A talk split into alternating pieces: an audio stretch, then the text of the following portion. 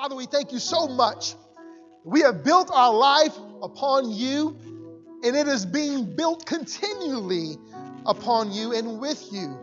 And with that comes the knowledge, the information, and the revelation you want to give to us today, not only for our good, but also that we may be prepared and thoroughly equipped for the good work you've called us to do, both in the house of God as well as in society.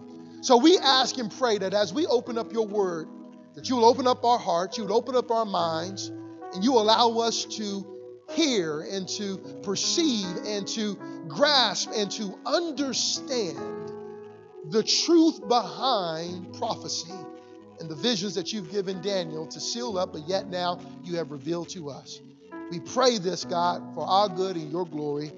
And all God's people said together, Amen. Amen. Amen. Well, anytime we attend an event or some particular um, uh, activity where there's going to be a function or maybe a performance going on, uh, it is customary for them to give you a handout as you come through the door, right? They will give you a handout of that particular event, and some people call it a bill if it's like a play. Some people call it a program. You may call it an agenda, but it simply has all the different things that are going to take place during that performance. All the different acts or all the different uh, events are going to take place in that performance. They will have it there on that particular handout so that you may know what all is going to be entailed in this particular program, right? And they will have it also in chronological order. Okay? So they don't have all these vents just sporadically throughout the handout. No, they place them in chronological order so you know, okay, this is going to be first, okay, this is what's going to happen next, and this is what's going to happen next.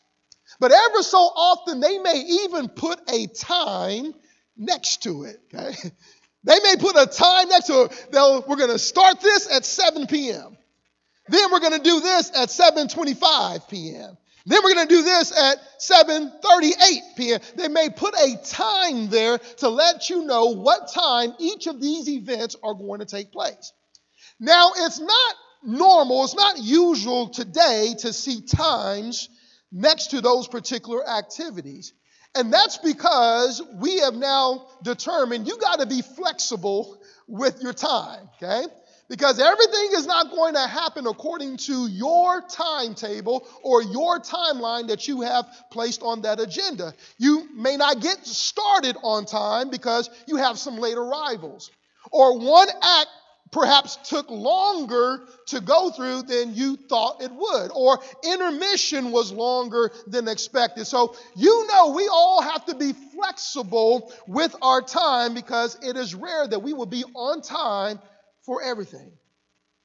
Well, not true with God's agenda, okay? Not true with God's program, okay? The end times also has a timeline, okay? The end times also has a timeline or an agenda or a program or a sequence of events. And God will be on time every time. Okay? As we said before, God is not moved by time. God is not moved by clocks and calendars. He's moved by his purpose. God resides outside of time, so therefore he's not dependent on time, okay? However, there are certain times when God does and will apply time, okay? There are certain times, and from time to time, where God will apply time. For example, Genesis 6 3. When the sins of man reach the heavens, and God says, I've had enough. I'm going to destroy the world. I'm going to destroy mankind. He says this in Genesis 6 3. My spirit will not strive or put up with man forever. I'm not going to strive and put up with all this forever. No, and he gives a time. He says, For man shall be 120 years. God gives a time limit. God gives an expiration date. God gives the time when the end will come. So he says, My spirit is not going to strive with mankind forever. Therefore, the lifespan of man is going to be 120 years. They will have 120 years to get things right, 120 years to repent. If not, a flood is coming, is going to wipe them all out. He applies time to the end of their particular time. Well, in the same way, just like God did it with the first end, the flood, God does it with the second end as well. Just like God applied time to the first end, 120 years, He applies time to the second end as well.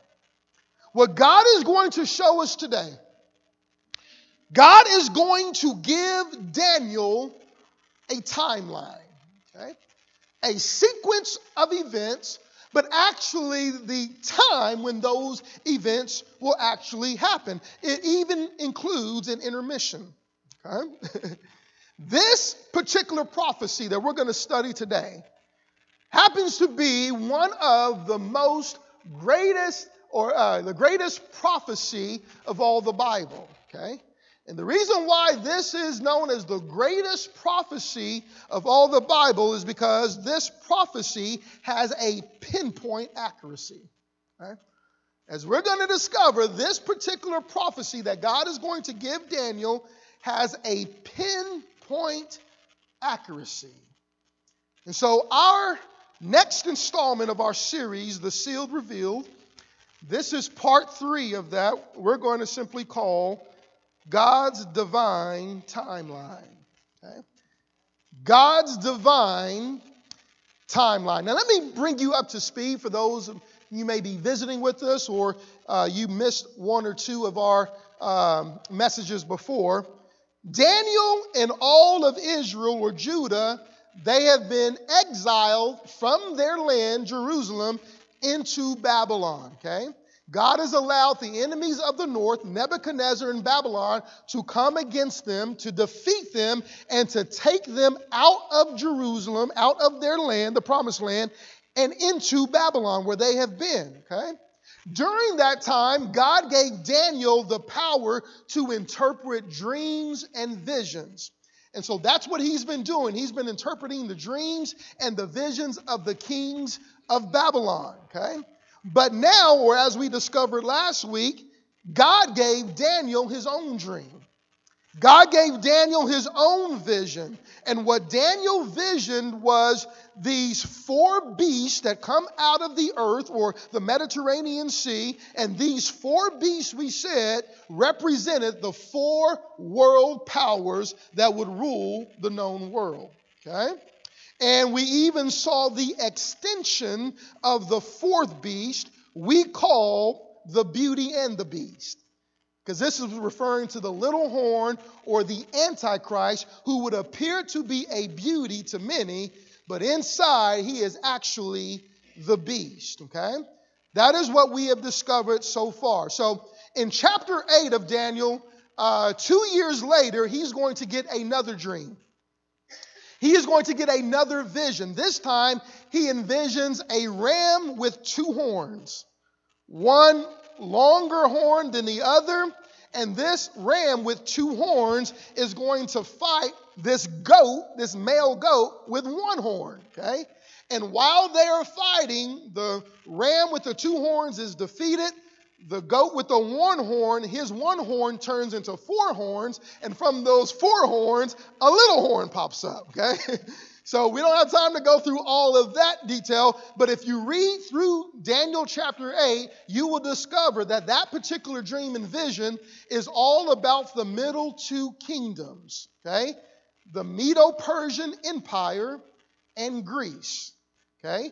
Daniel was living in the first kingdom, Babylon. Daniel then received the vision of the last kingdom, Rome. But now in chapter 8, he gets a vision of the first two kingdoms, the Medo Persian Empire and Greece. That is what that particular vision is all about. And when you read, some of you Bible scholars who read ahead, and y'all read a little horn in there too, that is not the same little horn as in chapter 7, okay? These are two different little horns. Remember what we said last week. Before the Antichrist comes, you will have many little Antichrists who come, okay? And this particular little horn that comes up uh, in Daniel chapter 8, it's not the Antichrist, it is an Antichrist. And many theologians and Bible scholars uh, believe this is Antiochus. Antiochus was a ruler who came against the Jews, came against God's people. He defeated them, and then he went into the temple of God. He erects a statue of Zeus. He then begins to sacrifice swine or pigs on the altar of God in God's own house, okay? Obviously, something that no Jewish person would ever do because swine was an unclean animal. But that's what this guy would do. So he would be a prototype of the Antichrist. Because if you remember what Jesus said, Jesus described what the Antichrist is going to do at the end of days, and it's similar to what Antiochus did. The Antichrist is too going to go into the house of God or the temple of God. He too is going to set up the abomination that causes desolation. He too is going to do these things. And so, this little horn that you read in chapter 8, he is simply a prototype of the Antichrist that was mentioned in chapter 7. Okay?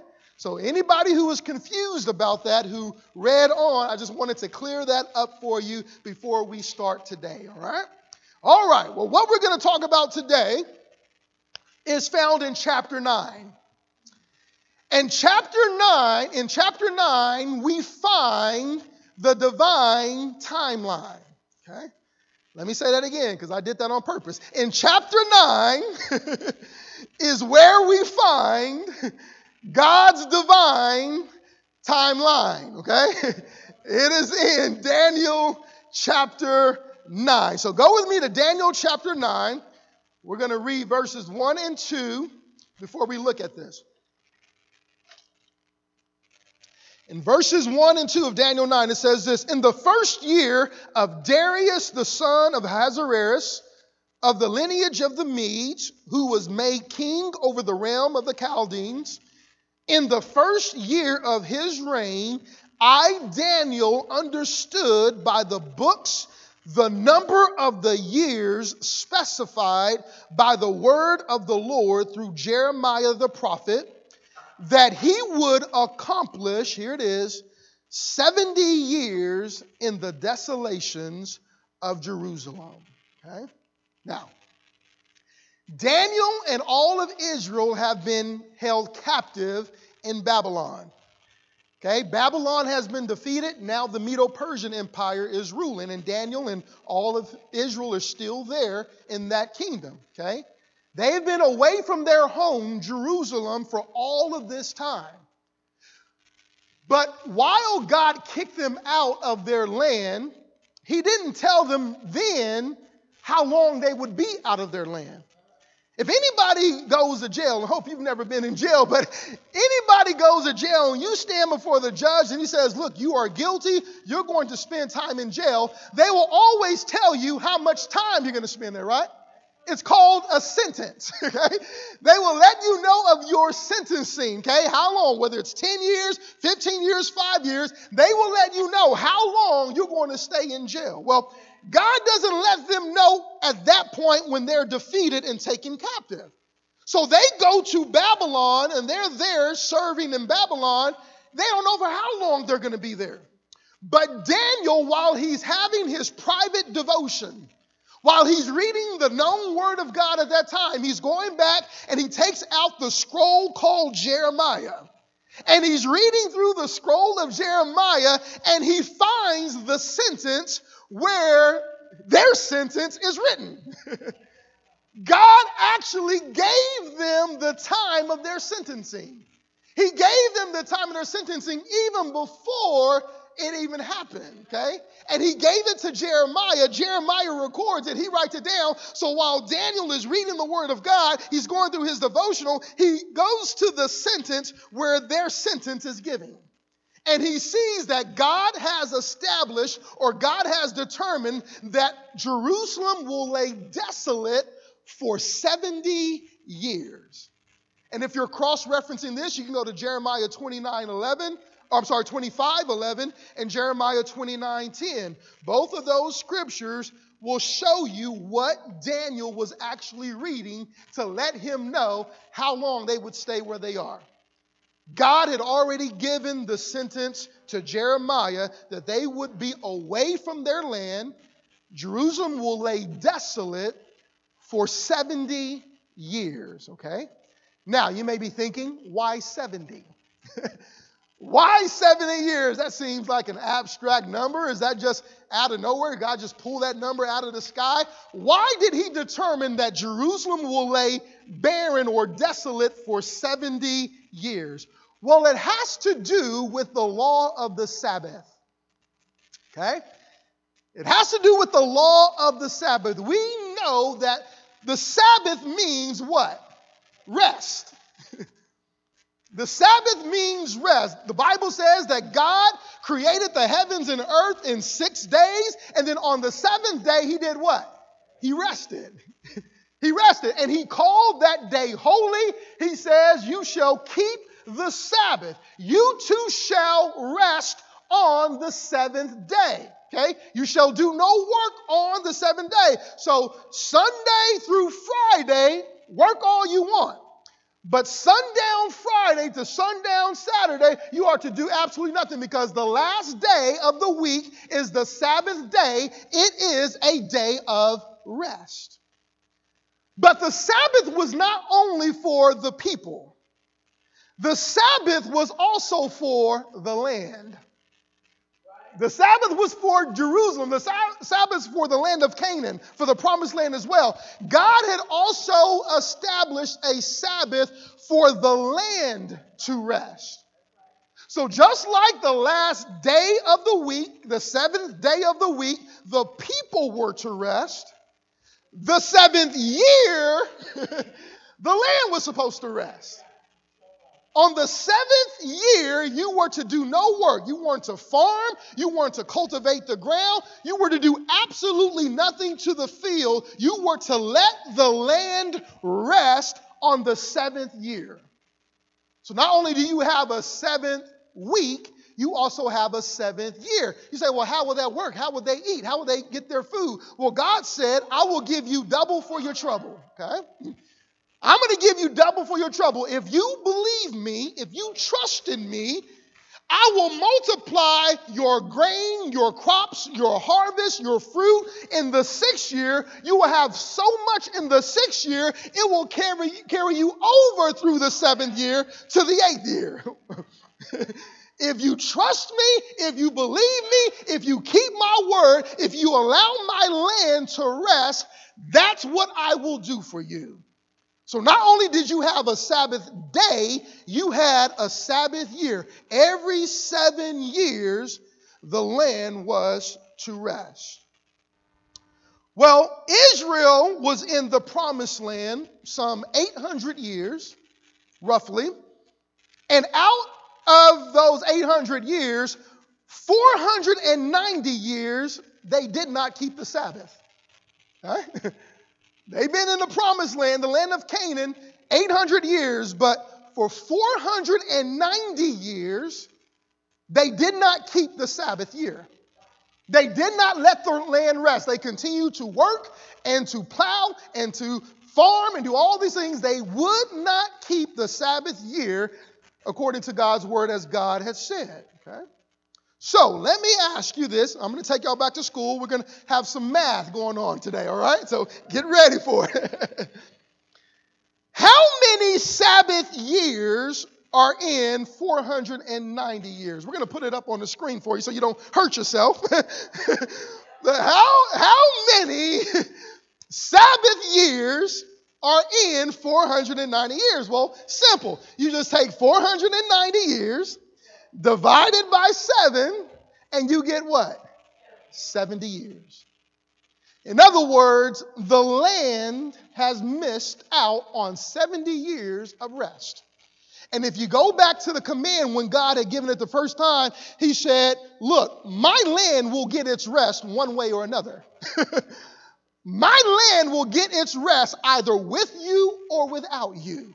Either with you cooperating and heeding my word, or because I have to kick you out. Either way, my land is going to get its rest, okay?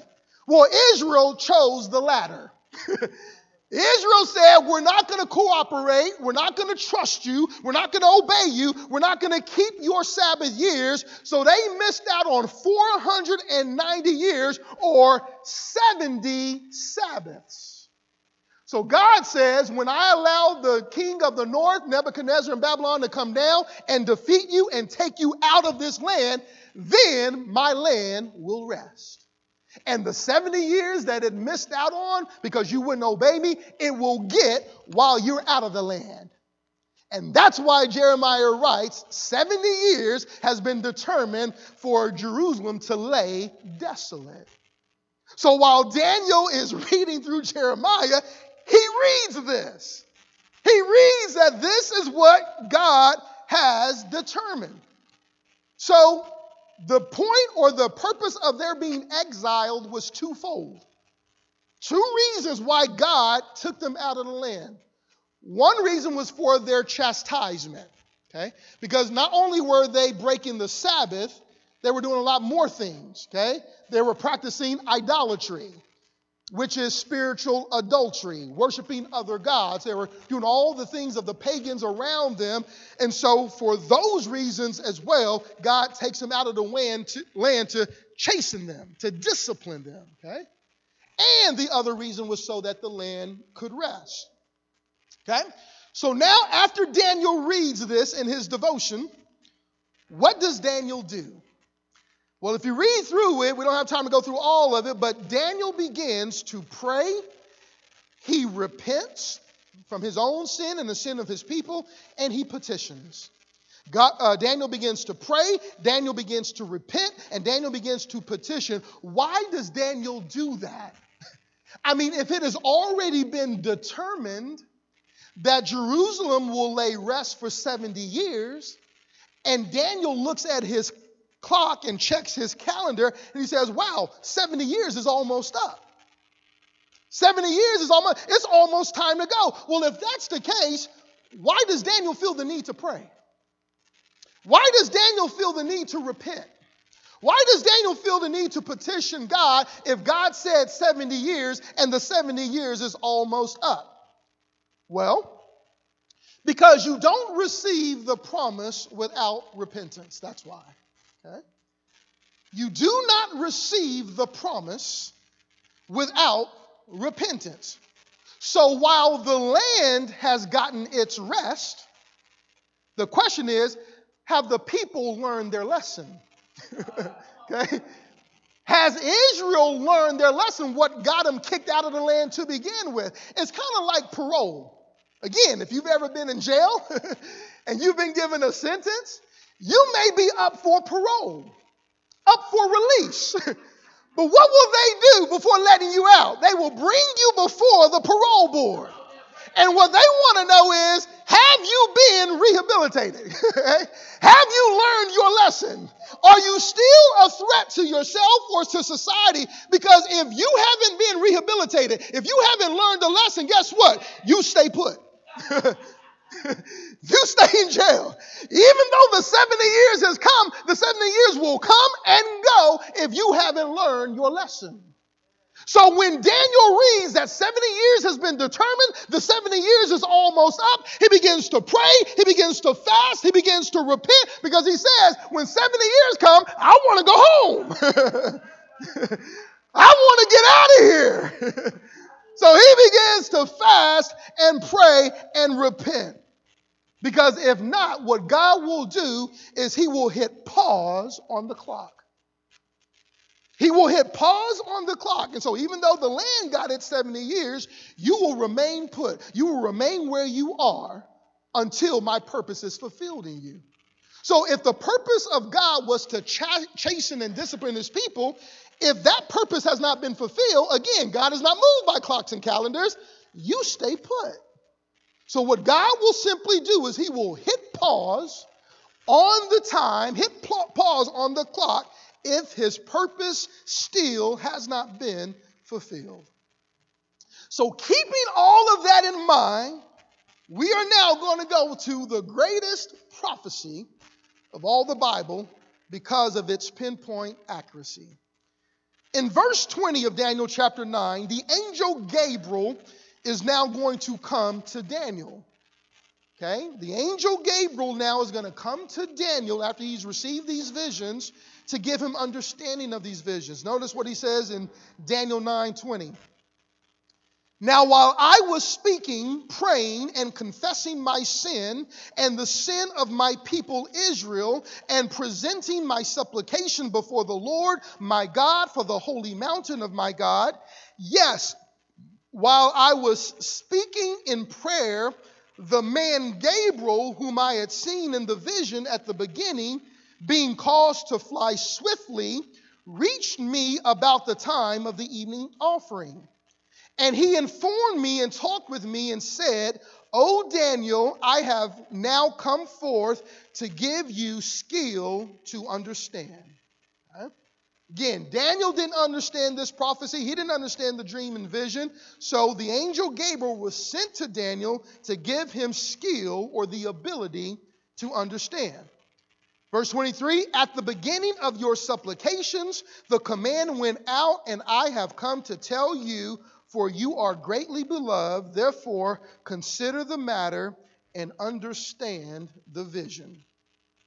And now, what Gabriel is going to do is give God's divine timeline. God, God is going to now, through angel Gabriel, going to give Daniel God's divine timeline, or the timeline for the end of times. Okay?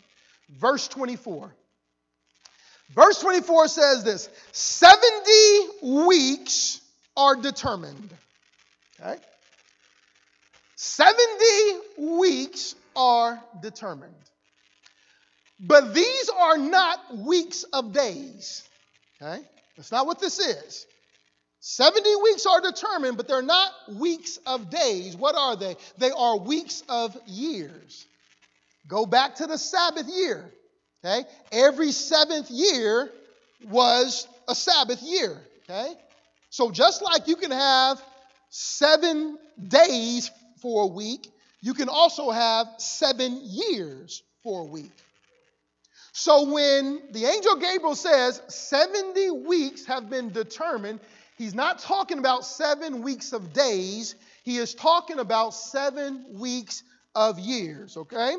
Or, like, and we'll put it up on the screen for you, he's talking about 70 sevens or 70 uh, periods of seven or 70 times 7, or 490 years. Okay? 70 weeks is the same as saying 490 years have been determined. Okay? Does everybody get that? Everybody see that? Okay? So 70 weeks is 70 times 7 or 490 years, the angel Gabriel says, has been determined to be the timeline for the end of times. 490 years. All right? Now, 70 weeks has been determined for who? Okay? We'll keep reading. In verse 24, it says, 70 weeks are determined for your people and for your holy city. Okay? These 70 weeks or these 490 years, they have been determined for your people, Daniel. Well, who are the people of Daniel? Israel. And for your holy city. Well, what's the holy city? Jerusalem. okay?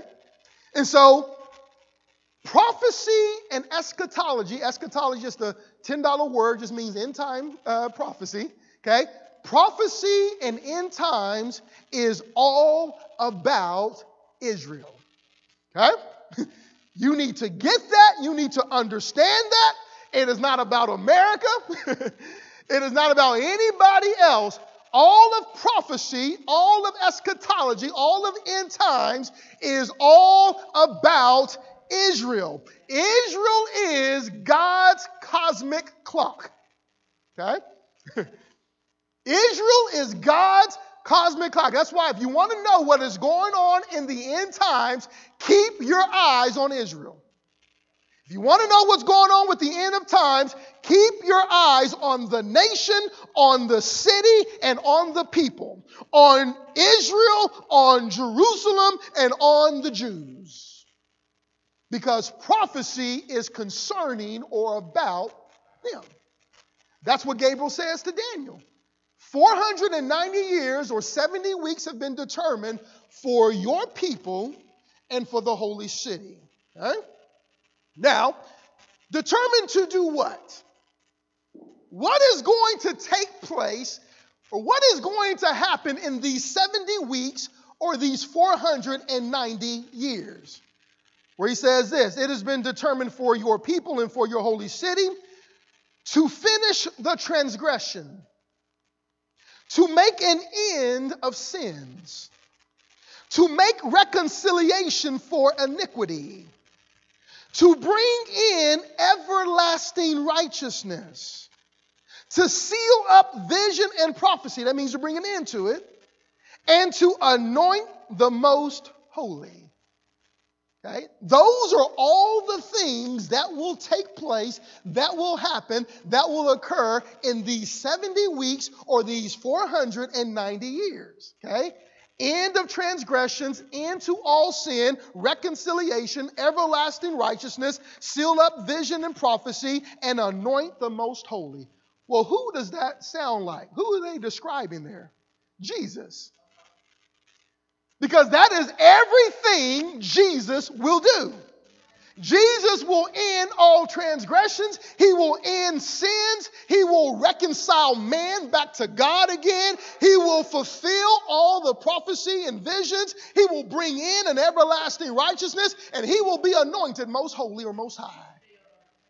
That is all talking about what Jesus will do. And the angel Gabriel says, all this will happen or take place in 70 weeks or 490 years. All these things would happen either before, during, or after the cross of Christ. Okay? 490 years to complete everything before Jesus comes back. 490 years have been determined to complete all of these things before Jesus Christ returns to rule and reign as the king that he is. Okay? Now, one of the questions you may have is this well, when does this time actually start? when does this time actually begin? If it's been uh, 70 weeks or 490 years that have been determined, when does the clock actually start? Okay, we'll go to verse 25. In verse 25 of Daniel 9, Angel Gabriel says this Know therefore and understand that from the going forth of the command to restore and build Jerusalem until Messiah the Prince, there shall be seven weeks and 62 weeks. The streets shall be built again, and the wall even in troublesome times. Daniel hears from Gabriel look, the land is desolate right now. There's nobody in the land right now because the land is getting its rest, okay? But not only is there no one in the land right now, they are going to come and they're going to destroy Jerusalem. They're going to burn it to the ground. They're going to destroy the, the city, the gates, the walls, even the temple. All of it is going to be destroyed, okay? But when the command goes forth to go back to Jerusalem, when the command is given to rebuild Jerusalem, rebuild its city, rebuild the walls, rebuild the gates, rebuild the temple, when that decree is made, God says, start the clock. You start the 70 weeks then. You start the 490 years right there. Whenever this decree goes forth, and anytime a decree was given, it was recorded. Okay? Whenever a decree by a king was given, it was recorded. So let it be written, so let it be done, right? So that means that we can go back and look to the very date of when that decree was given. That's why you have books like Nehemiah and Ezra, which is what those books are all about. Y'all remember the story of Nehemiah? He is the cupbearer for the king. He hears that Jerusalem has been burned to the ground, that it is left desolate, a wasteland, and his countenance falls. The king says, What's going on, Nehemiah? Why the long face? Why you have a sad look on your face? He says, Because of my hometown, the holy city, the city of God, it is burned to the ground. The king says, Well, I'll let you go back and rebuild. I'll even give you the supplies to go do it. And once that decree goes forth, once that king gives that permission for them to go back in book of Nehemiah and Ezra to rebuild, God says, start the clock. Start the 70 weeks. Start the 490 years from the command to restore and build Jerusalem. That is when the clock began. Okay? But I want you to notice the breakdown that Gabriel gives here. Notice this breakdown. It says in, in verse 25 still Know therefore and understand that from the going forth of the command to restore and build Jerusalem until Messiah the Prince, Jesus, there shall be seven weeks and 62 weeks. Okay? So, in other words, the angel Gabriel takes these 70 weeks and he breaks them up into three different periods. Does everybody see the three periods? Let's put it up on the screen. Gabriel takes the 70 weeks and he says, You're not going to just have 70 weeks. No. He breaks these 70 weeks up into three different time periods. He says, You first are going to have seven weeks or 49 years. Then you're going to have 62 weeks or 434 years. And you will then have a total of 69 out of the 70 weeks or a total of 483 years. So, from the command to rebuild to Messiah coming, Gabriel says there will be a total of 483 years. Okay? But what makes this prophecy so great, what makes God so good, God is just showing off right now. Okay, let me, let me show you how much God is showing off. Not only is this broken down to the year, this is broken down to the very day. God is going to break this prophecy down to the very day. Okay? How do we know this? Again, decrees are written down, decrees are recorded.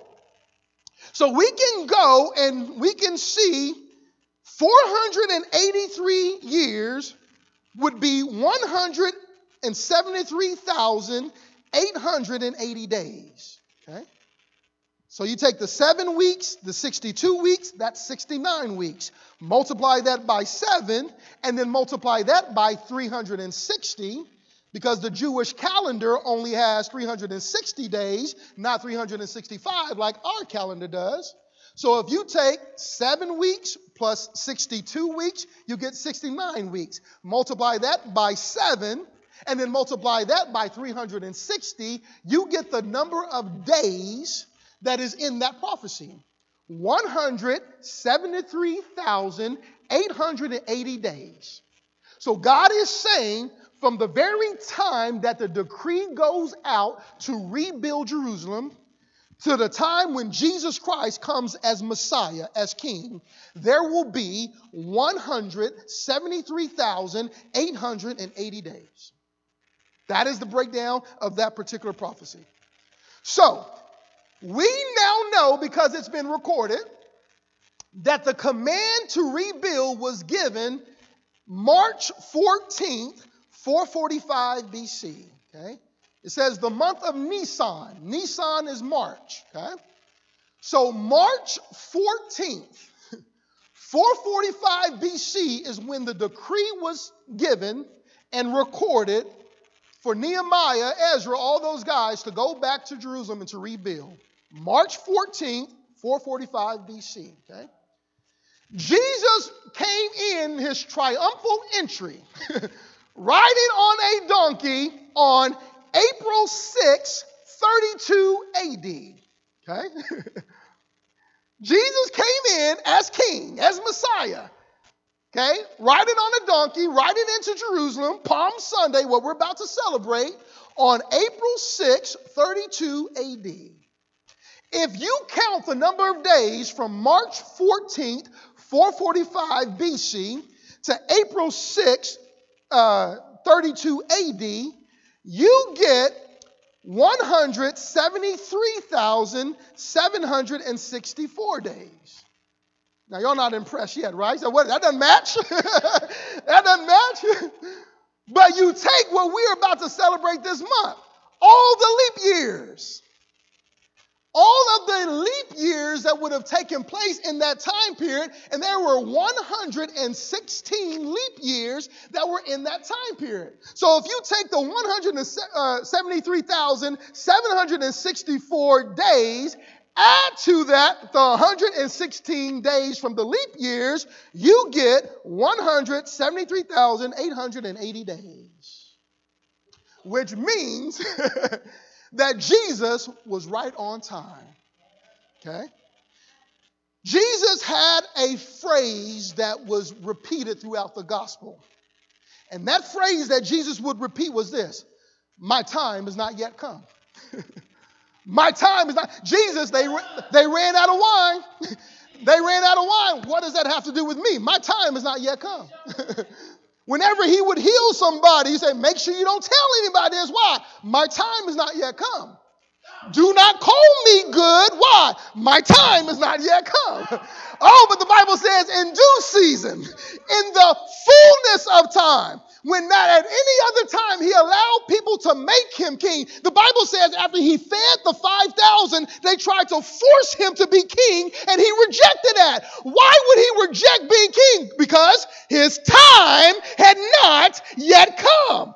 Jesus Christ had a prophecy to fulfill. He would not be late and he would not be early for it, but right on time at the 173,880th day, he rides into Jerusalem as the king that he is and says, Your Messiah is here. Your king has come. He has fulfilled prophecy. that is how good God is. Okay? That is how good God is, where He has broken this thing down to the very day. And notice what Gabriel says next in verse 26. In verse 26, Gabriel says this Know therefore and understand that from the going forth of the command to restore and build Jerusalem until Messiah the Prince, there shall be seven weeks and 62 weeks. After the 62 weeks, Messiah shall be cut off, but not for himself. Gabriel says the Messiah is going to show up on time. he won't be late, he won't be early. He is going to show up on time. But after he shows up, he is then going to be cut off.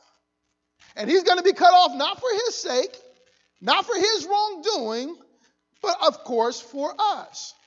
So at day 173,880, you have Palm Sunday. You have Jesus Christ riding in Jerusalem on a donkey. They're waving palm branches and saying, Hosanna, Hosanna, blessed be the, the, one who comes in the name of the Lord. Our King is here. He receives that because he's on time. But what happens after Palm Sunday? Good Friday. Good Friday comes after Palm Sunday, just like Gabriel said it would. After the 62, uh, 62nd week is done, or the total of 69 weeks, Messiah is going to be cut off. But he won't be cut off for himself. And we knew he who knew no sin became sin for us. So he didn't hang on that cross for his sin, he hung on that cross for our sin. So just like Gabriel said, After Palm Sunday, you're going to have Good Friday.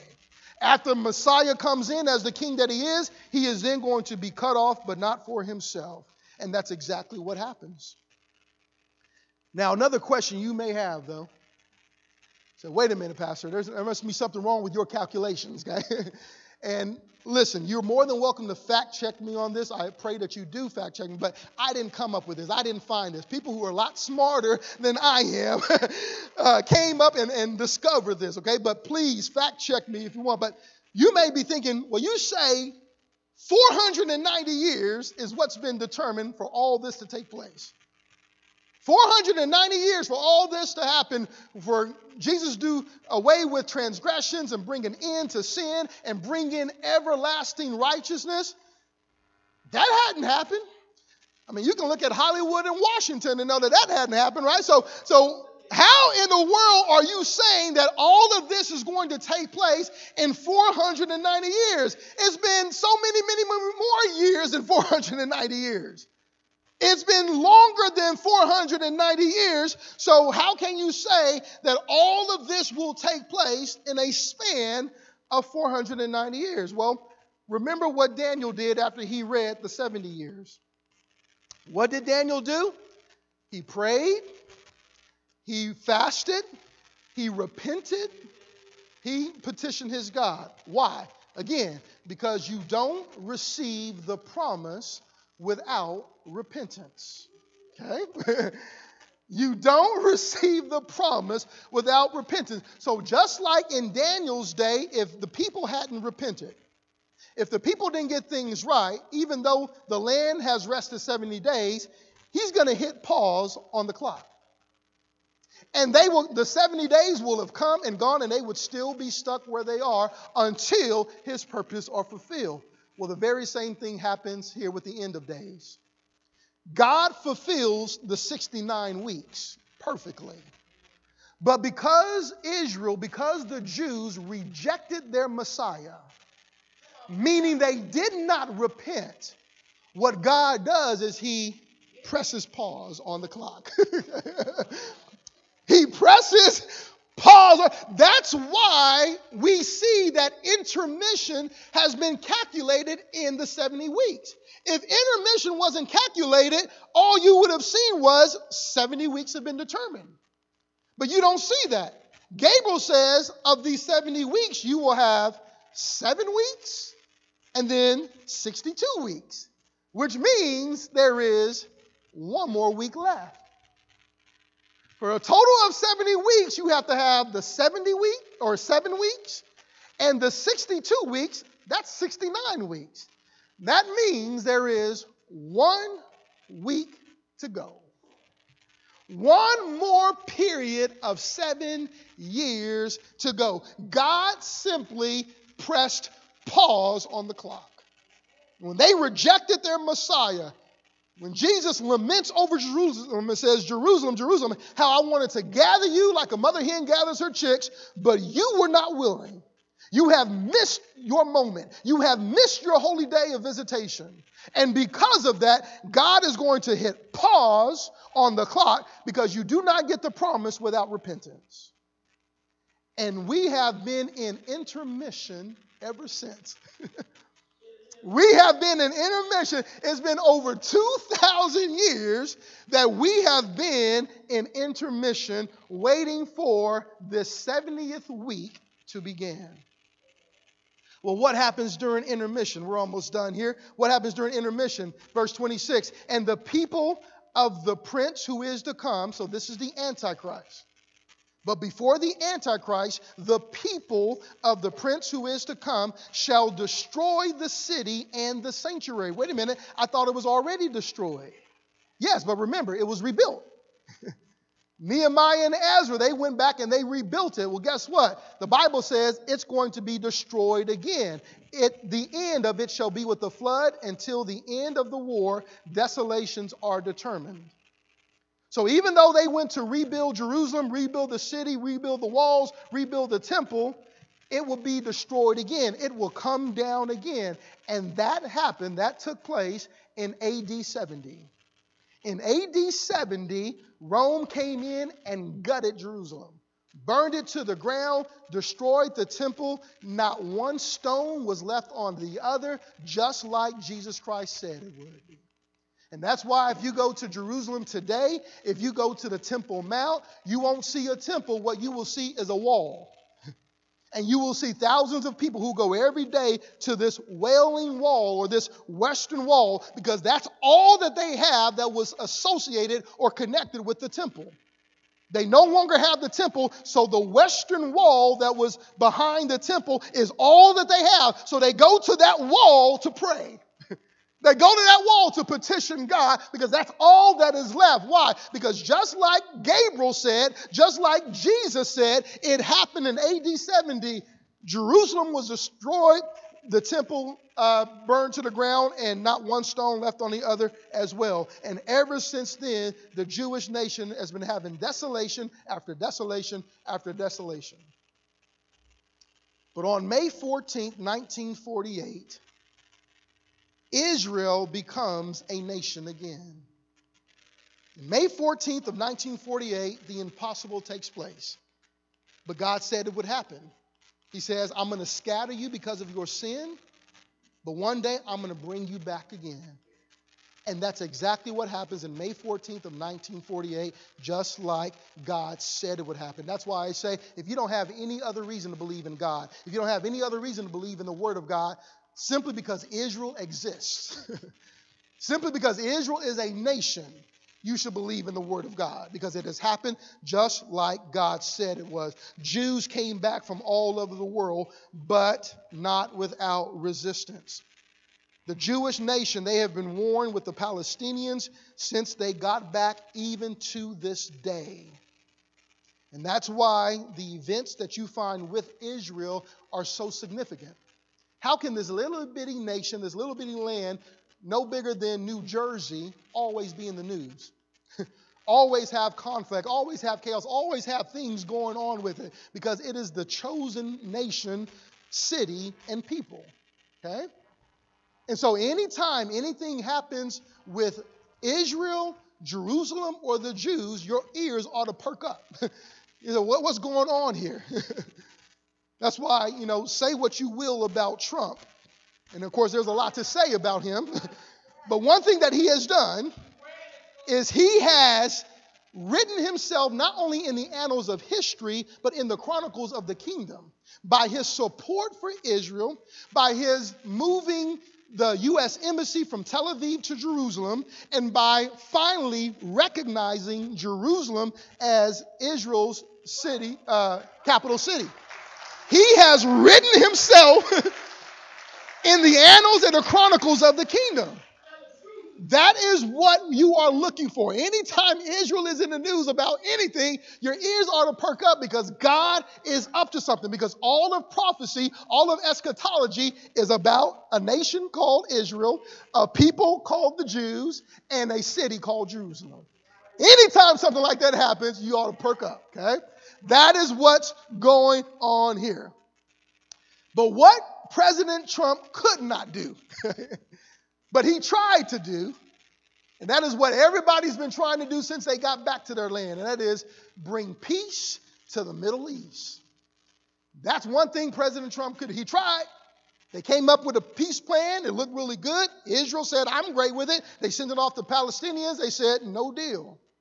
He could not bring peace to the Middle East. Why could he do that? Because that feat is reserved for one person and one person alone the little horn, the Antichrist. The Antichrist is going to be the one to do that. So if you're keeping track with all this, you know we have one more week to go, one more seven year period to go. Okay? And what's going to happen? Our last verse, and we'll close here. Verse 27. Then he, who is he? The little horn, the Antichrist. Then he shall confirm a covenant. A covenant is just an agreement with many for how long? One week. This little horn, this Antichrist, is going to be able to do what nobody's been able to do. He's going to confirm a covenant with them for one week. Okay? But this is not a week of days, this is a week of years, so seven year period. That would be foolish to say, okay, Israel is going to agree to seven days of peace. That's not going to happen. No, this will be seven years of peace. But in the middle of that week, what are you talking about? Wednesday? No, no, in the middle of the week, talking about three and a half years.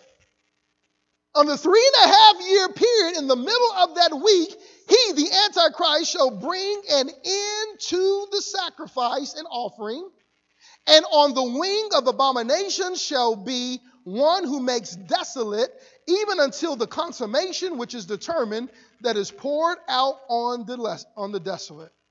Translation When this week begins, and it will begin with the signing of this treaty. Okay?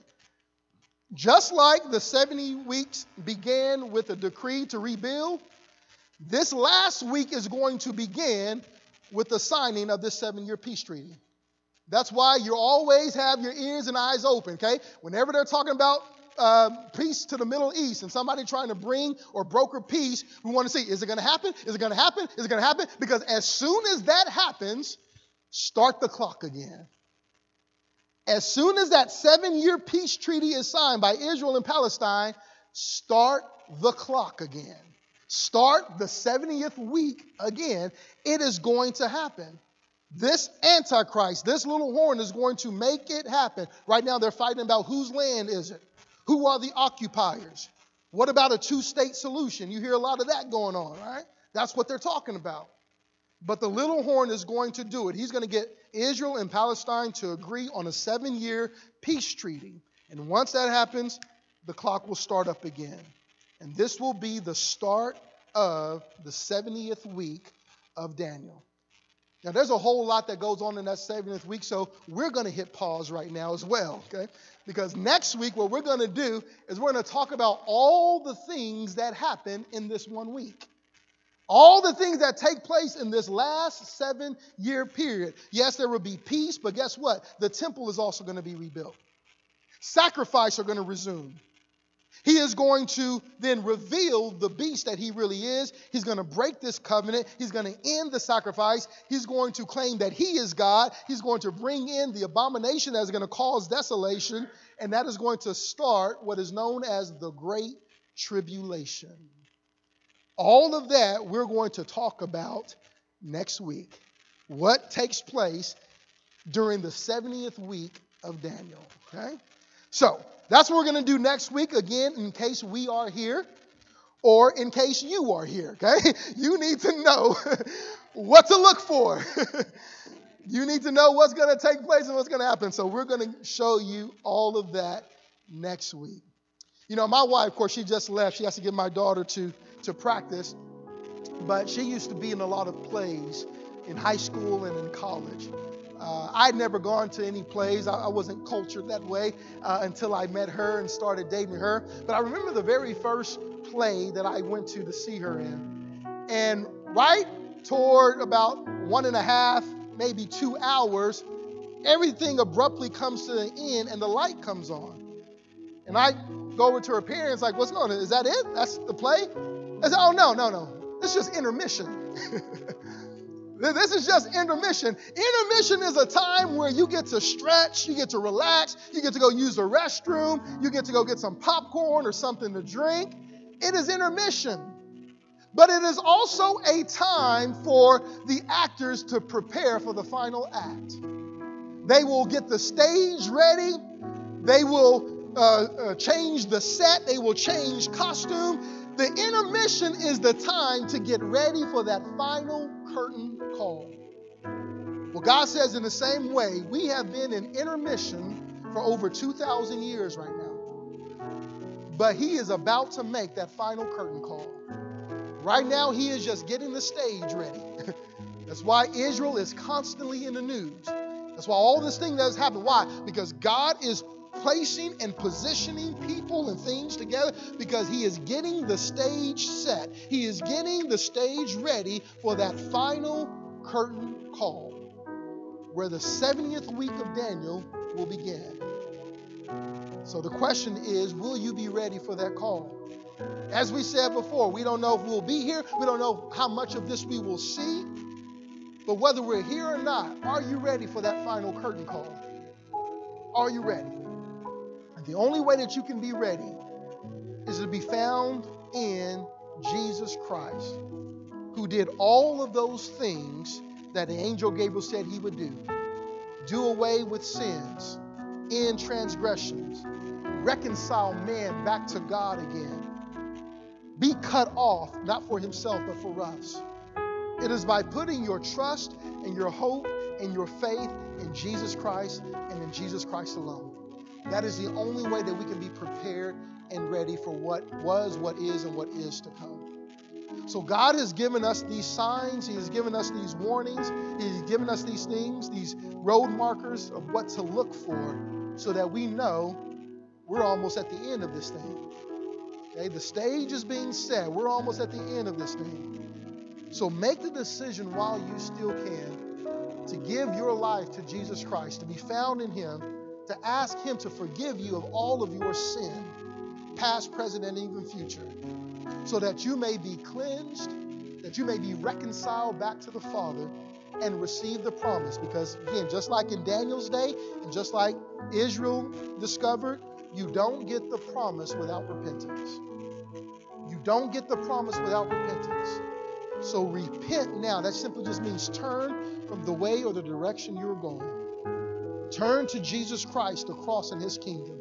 Receive the forgiveness of your sin. Receive his spirit in you. Receive his kingdom so that you may be ready both now and forevermore.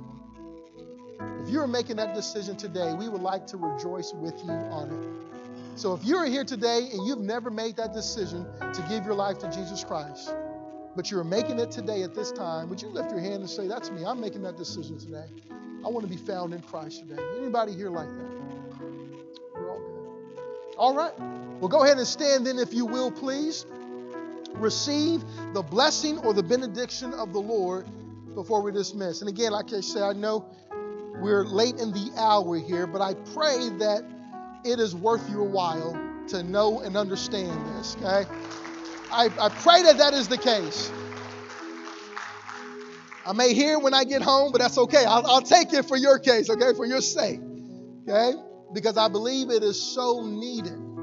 It is so needed to know and understand these things that are happening literally before our very eyes. People long to see what you and I are able to see, what we're able to experience, we're able to see what God is doing, how He is orchestrating this. Okay? So let's not be so quick to rush out of the presence of God when He is here and He is willing to pour out this revelation and information to us. In Ecclesiastes 3:1, it simply says this: To everything there is a season, a time for every purpose under heaven. To everything there is a season, a time for every purpose under heaven. So when we see this, we understand that God's got this worked out. God's got this worked out to the very day, the very millisecond of what's going to happen. Or just like the song that we used to sing growing up, He's got the whole world in His hands. He's got the whole world in His hands. He is in full, complete, and total control of all of this. You don't have to fret. You don't have to worry. You don't have to wonder. You don't have to doubt. You don't have to worry about who's going to win the White House.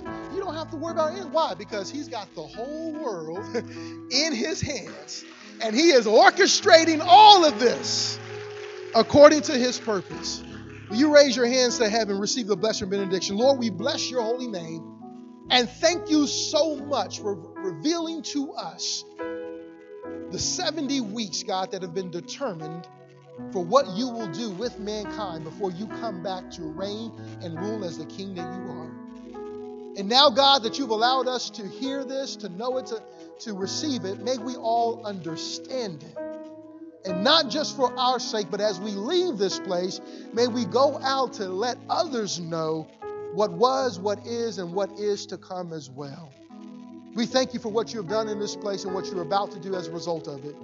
We give you all the glory, honor, and praise. So we ask that you will be with us from this day forward, and we'll give you the praise for everything that comes out of it.